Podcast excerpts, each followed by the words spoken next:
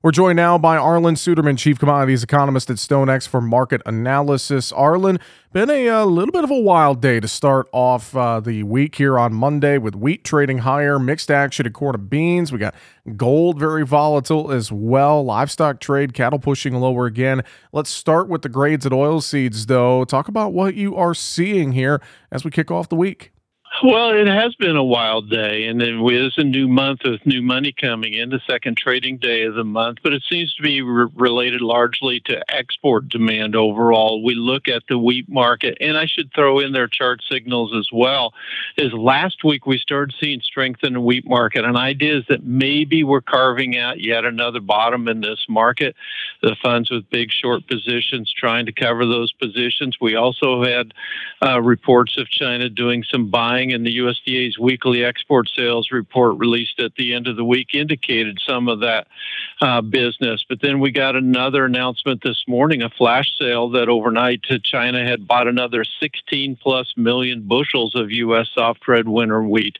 And that just kind of accelerated the buying and the short covering in the markets. Other end users saying if we're going to get in, maybe we need to get in now. It's not that it's turned the, the balance sheet bullish by any means, uh, but it certainly does tell the funds maybe we've hit a bottom and we should get out of our short position. So as the charts continue to turn more friendly, that causes more short positions or sold positions to try to unwind faster uh, in this market. And on the corn market, we're getting some support from some decent uh, export shipment business as well, featuring China taking over 10 million bushels in the latest week reported, which really helped uh, uh boost our corn shipments during the week. Soybeans, on the other hand, even though it was a disappointing weekend rain wise in Brazil, StoneX Brazil on Friday announced uh, the results of its latest customer survey calling for record production in Brazil, going along with three other private sources that have said similar things here over the past 10 days or so. So the fund's starting to just kind of give up on that soybean market as the charts start to turn more bearish there. And I was going to say soybeans looking like uh, breaking through some pretty key chart support here. So I have to wonder if that gives us more potential of uh, downside risk here in uh, soybeans moving forward here into the month of December, Arlan. Yeah, we certainly broke below that support for double digit losses overnight. Uh, then we got some support to today when the U.S. Uh, trading desks opened up on the disappointing rains over the weekend, but they just couldn't hold that strength. And then the export inspections data that came out for this morning showing very disappointing shipments over the past week, especially to China. And that's just kind of reinforcing the negative uh, sentiment in the soybean pits. How about over in the livestock trade? Looking like uh, another uh, slight leg lower here in live at feeder cattle trade to start off the week, Arlan.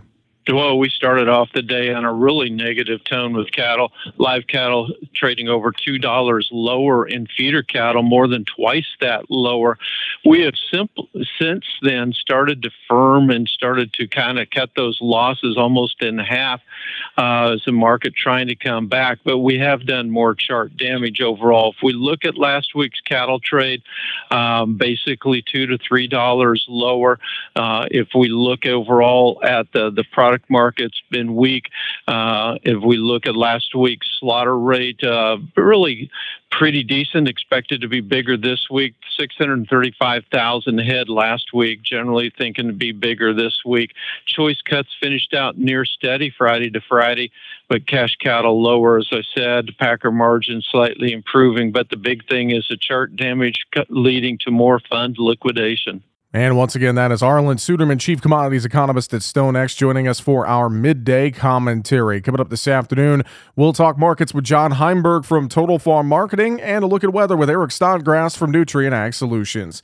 That's going to do it for the midday commentary for Monday, December 4th. I'm Jesse Allen reporting.